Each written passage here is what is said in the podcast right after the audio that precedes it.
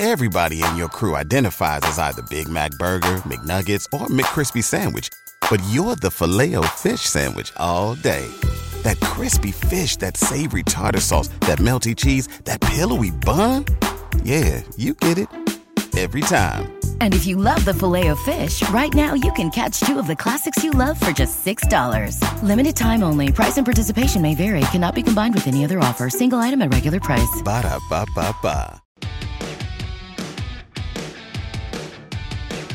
I think they're great places for, for our students to work because everyone, I often tell people, what do you want on graduation? You you want your potential not to be limited, right? Why did I become an executive coach? I saw lots of great people fail to get ahead at work, while their much less talented peers blew right past them. That made me furious, but also curious. What were great people getting wrong? It came down to helping them re-examine what drove success and then helping them make critical shifts, one hard truth at a time. Feel like you're doing everything you were told, but you're not moving ahead at work nor having the impact you seek? Then welcome to ninety-seven percent Effective with Michael Wenderoth, where we skip feel-good, happy talk and engage experts in pointed conversations about what it really takes to move the needle at work and your career. So if you feel stalled or frustrated or seek that extra edge as you move to the next level, then look no further. This is the Hard Truths Playbook you never got.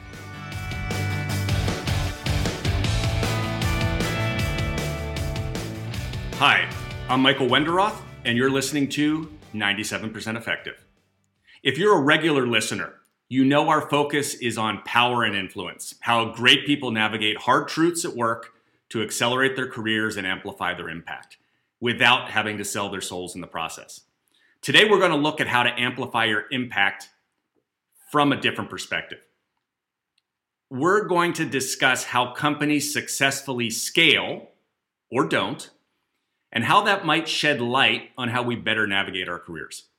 And who better to have on this subject than the scale-up expert, one of the world's deepest and wide-ranging thinkers on the topic, the one and only Joe Haslam. Joe is obsessed, and I mean obsessed, with scaling. He's a prolific, very thoughtful, and engaging speaker on the topic. And what I'm most excited about is, as Joe said to me prior to this, my best articles are still in my head.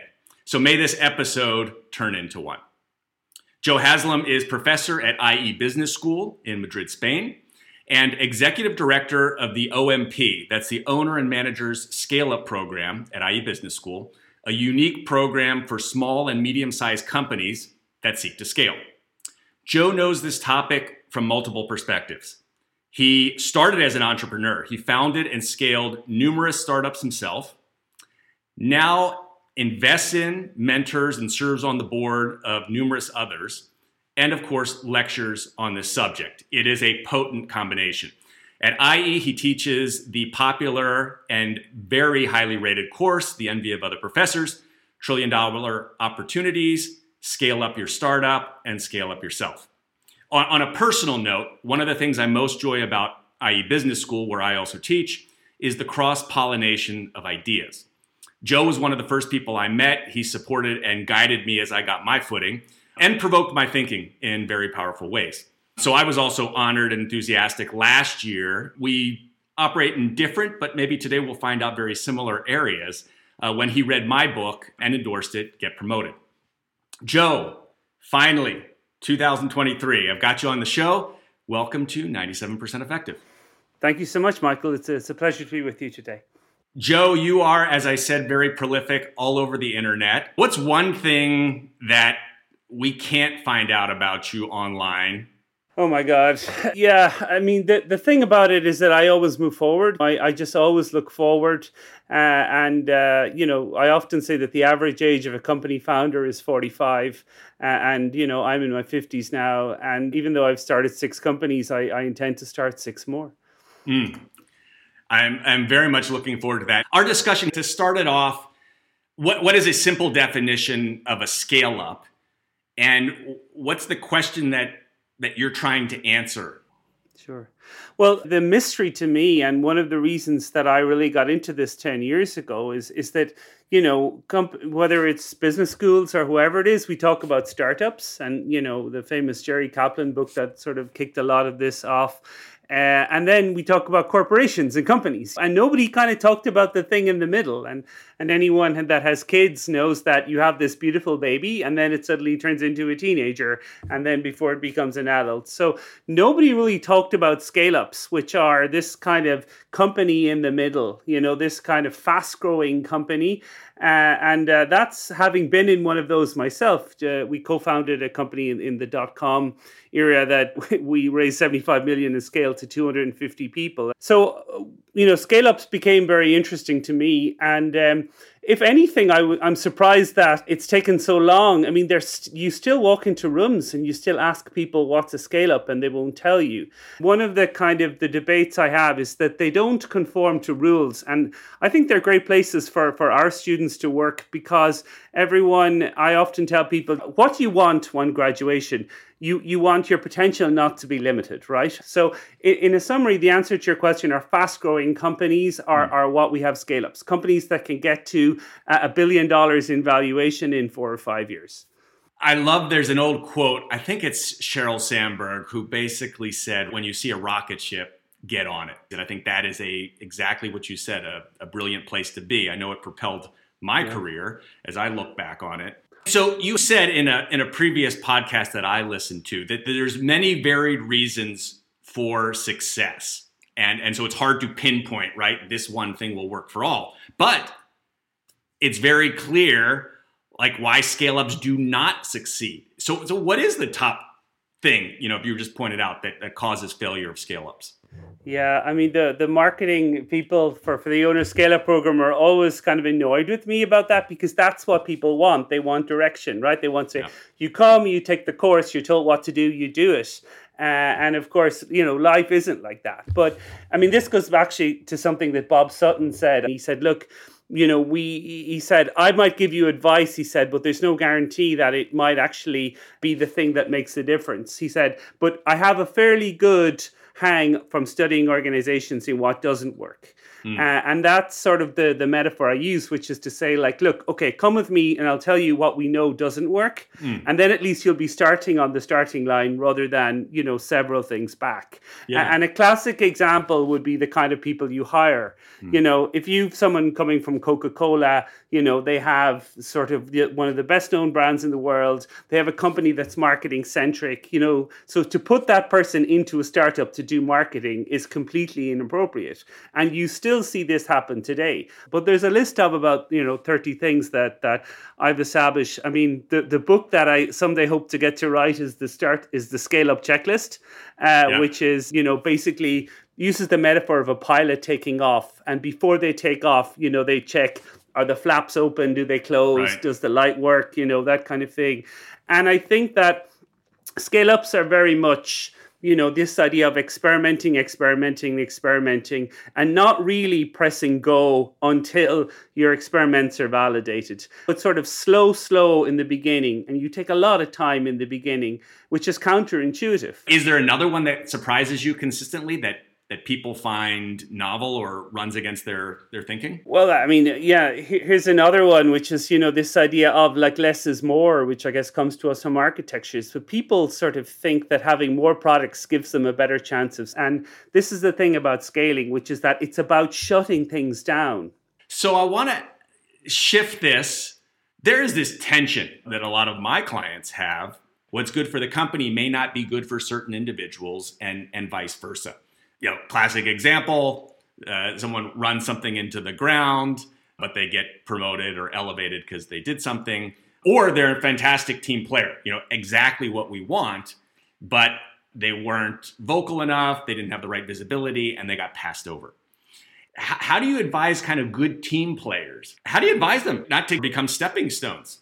So here's the thing, Michael. One of the things is that when you're working together on a hard problem, You, you just don't find assholes. So what I say about a scale-up is that because the stakes are quite high, Like you, you generally, you know, and you're also, you're working on a hard problem. I mean, that's probably the thing. And actually, I got this from, from Patrick Collison in Stripe, which is he, this is kind of what he says, which is to say, if you're working on hard problems, you attract good people and, and, and bad people stay away. And uh, that's kind of the, the thing I say about scale-ups, which is to say that very often the challenge is such that there, there just isn't time to play politics. That's always my advice to people, is work on hard problems, because mm. working on hard problems attracts the right sort of people and, and attracts in a, in a collaborative sort of way. So that's the first thing, you know, if you're writing down your thing, you say, work on hard problems. And and then the, that attracts the right kind of people, and it also attracts the right kind of behavior. Yeah, so I think that's an interesting point. I, I would disagree that there aren't politics, but if you are surviving, you probably do have less of it. Which also goes to this topic, which is looking at, at founders, startup founders, and how many of them do not make it through the scale-up phase. They either are not the right person or they're ousted. Why does this happen? Why do so many founders lose power or their position? Yeah. So this is absolutely fascinating. Founders, by definition, are kind of edgy people. It's that kind of, you know, mania or whatever you want to call it that makes them excellent founders. But they don't manage the investors in the right way. You, you want to try and keep the founder of the company in, but generally the skills or the, their personality type that cause them to create the company in the first place is perhaps not the right uh, once the company becomes not just about them. So yeah. that's it's a very interesting problem. So bottom line, is that about founders managing the people who keep them in their seat? I mean, Zuckerberg is a great example here. He, you know, no, he really can't be ousted. You know, he's got some hard power there. And so what keeps founders, you know, what do they need to watch out for? It sounds like managing their board. You almost need to have a minder, you know, you almost need to have somebody who, who just sort of like keeps the, the founder focused on what they're good at mm-hmm. and tells them that it's okay. Like one of the really curious things that you see among founders is that they feel as if they have to behave a certain way. One of the best advices you can give to any student is, is find out what you're good at and get even better at that, rather than compensating for your weaknesses, because that's kind of what a lot of the education system does. It it tries to focus on your weaknesses. So I say, no, no, find out what you're good at and get even better at it. So if you're a really good engineer, you know, don't stray away from the engineering. Is that the idea then, Joe, that be indispensable? Almost you can't be ousted or can't can't be let go. You need to be effective, you know, to use a football analogy. If you put the ball in the back of the net, stop trying to be a goalkeeper. You know, just keep putting the ball in the net. You've been listening to ninety-seven percent Effective with your host, executive coach Michael Wenderoth. If this interview is making you think, make sure to share it with a friend. Now, back to our interview.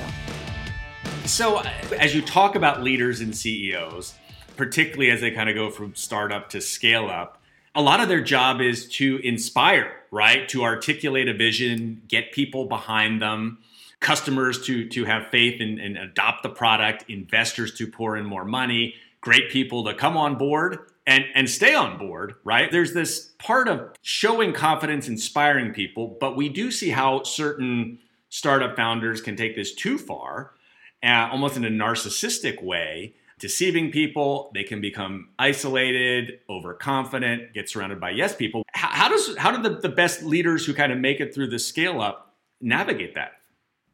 Yeah, I mean, there, there's just two things I want to say there, which is like, I mean, like you, I have a coaching practice, and I, I kind of thought that it would be helping people to scale. That was sort of how it originally began with, you know, you've just taken on a round of money or something like that. Like, what does, you know, what's the checklist look like? But turns out that narcissism isn't as big a problem among founders of companies as perhaps, I think narcissism is a bigger problem with a lot of corporate C E Os, uh, you know, which is sort of why I think a lot of scale-up organizations are quite healthy places to work with. A surprising amount of, uh, you know, people who have created unicorn companies still answer their phone. They're very accessible. They got into it to solve a problem, whereas corporate C E Os really just get into it to just make money. I, I mean, this is the whole point I make.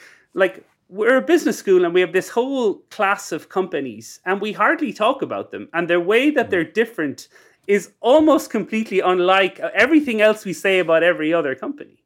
You, you bring up a good point here around whether narcissism exists in this class of founders. And that would be what I'd like to see the data on. I wouldn't say that all founders, uh, certainly within my data set, uh, narcissistic may be the wrong term we're using here, but certainly kind of strong personalities, strong character exists. And so my question is, when you have a strong personality and character, you can take that too far where people will not want to speak up. And how do you ensure, right, that that doesn't go too far? Back to this point of why do many founders not stay on is, is rightly so, they are focused on the business, and we know that's the best thing. But you can make the argument a job of leadership is also to keep yourself in a position or with the resources or the mandate to be able to do certain things. And so I'd, I'd make that observation about maybe there, there is less attention to politics, and maybe that does actually hurt certain people in that kind of scale up or founding role, and, and why they... they leave. Yeah, it's, it's, I mean, like in a way, like people who, who sell out, there's, you know, a huge thing that entre- non-entrepreneurs don't understand, you know, which I'm recently hearing these people be called muggles in reference to Harry mm. Potter. I don't know whether I like that, this idea of magicians and muggles, but anyway, this idea of what they don't understand is why people, serial entrepreneurs, keep going back. You know, like if you've enough money to never mm-hmm. have to work again, surely you would never work again, right?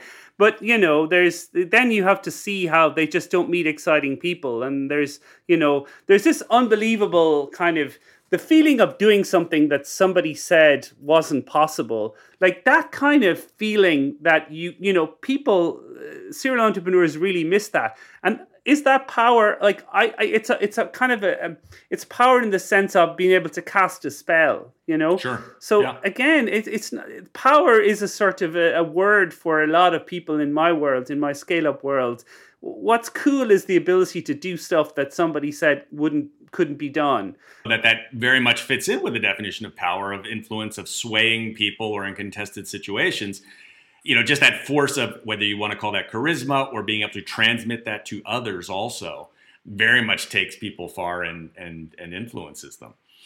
You were going to ask me about technology as well. Yeah, so technology, which is, you know, what enables a lot of the companies today. And one of the pieces you sent me, and I was reading kind of through the the links and so forth, there was very interesting evidence that, you know, the human touch still matters. They did a study looking at startups, and particularly as we went into COVID, and those startups, which we are knowledge workers, when they were remote, they did not do as well as when the workers were together. And so as a technologist and looking at scale-ups, I wonder how you think about this kind of balance or how technology and the human touch intersect and what's important. Yeah, I think our relationship with technology Um, I, I think that you don't really understand how uh, just how powerful it is. If you want to go from fifty people to five hundred people, I'm like, this is a technology conversation. You know, that's what this is. Now, it's obviously going back to a people, it's people who write the code, people who manage and all of that. But essentially, you know, to going from, from, um, fifty people to five hundred people is about using exponential technology rather than using linear technology. And that is really what scaling from fifty people to five hundred people is about. It's about setting up a way of using technology and then having human beings make decisions based on, on information. But mm. It all comes down to people, of course it does. If you go back to chess, you know, the famous Ka- Garry Kasparov, and we have it again now with Go, and we have it again with DeepMind, you know, the best combination is man plus machine. It's not man or machine, it's man plus machine. It's how to use the tool properly. That's what we should be asking. Like w- with ChatGPT, you know, my attitude, I was asked about, what am I going to do about ChatGPT? And I said, any... If I ever, there's no question that I ask my students for which ChatGPT will give them an answer. In other words, like if the answer is ChatGPT-able, I shouldn't be asking them the question in the first place. I mean, one of the things that I I, uh, I look at the way business schools are changing and how we can be useful to people. Uh, and it has to be much more of, of just helping them make good decisions. I mean, the information is widely available. You know, your job as a professor is helping people make good decisions. And like, that's why I believe your course should be like, you know, one of the first things that we do. and it should be like a core. Like a lot of people tend to approach softer courses as being mm-hmm. like a nice to have. But I actually think it's switching in the opposite. That yeah. the amount of people who can't, you know, introduce themselves properly, can't communicate well, doesn't make good decisions about who would help them, stuff like that. Those are the sort of tips that can really help people to progress in organizations. And those are the things that are in your book about, like, I'll tell you why you're not promoted. Because if people don't know the thing you've done and know your value to the organization, then that's why you don't get promoted. And that's why business schools absolutely, you know, need to try and uh, and need to try and work a lot more on, on on on this kind of stuff. Yeah. So I mean, I'm I'm taken away from from what you said that particularly scale ups, that the technology is the enabling factor, and and if we can really harness technology and better understand it, that is what helps us scale, but it's this, still this glue of people and how we make decisions or relate to each other. Joe, Joe, we've covered a ton of areas. Is there one thing as we kind of come to an end here that's on your mind, or one important question that I didn't ask or didn't push back on you that, that I should have?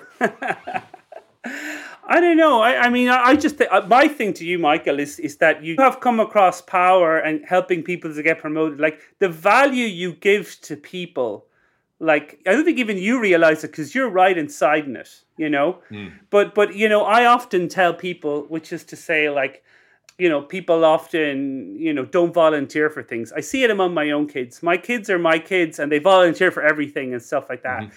And I said, like, you know, either you learn to uh, stand up for yourself or just watch other people take credit for your accomplishments. And mm-hmm. that's going to make you feel terrible, you know? So I think that I think what you've done, uh, you know, is incredibly, um, you know, like it's incredibly powerful. The value that you give to people is enormous. When I help people to get rich, you know, and I help people to, you know, I, but I don't think perhaps the, the impact on their lives. Uh, I just hope you appreciate that, because so many people in organizations have, you know, put in the hard yards and don't get the credit.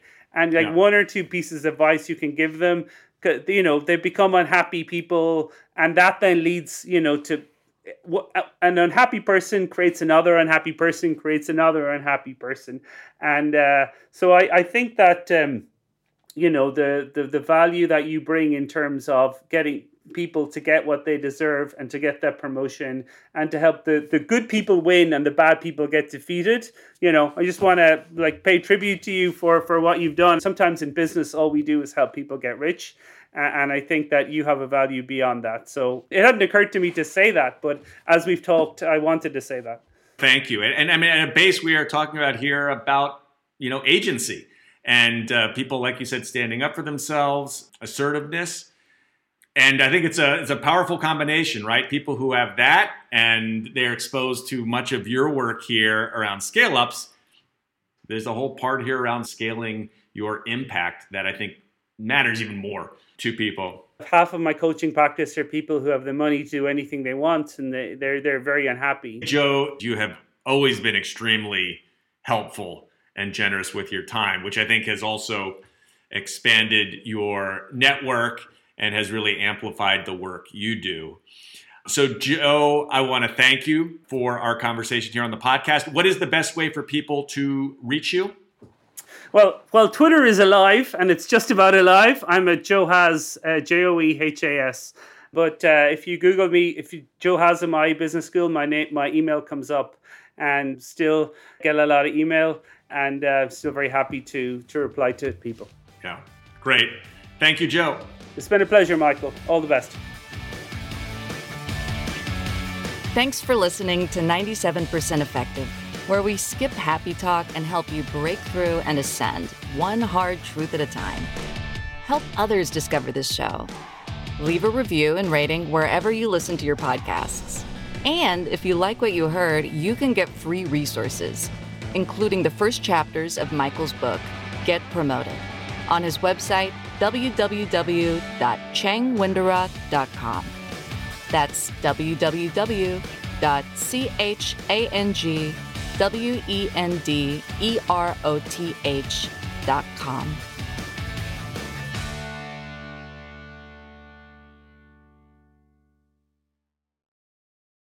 At Parker, our purpose is simple. We want to make the world a better place. By working more efficiently, by using more sustainable practices, by developing better technologies, we keep moving forward. With each new idea, innovation, and partnership, we're one step closer to fulfilling our purpose every single day. To find out more, visit parker dot com slash purpose. Parker, engineering your success.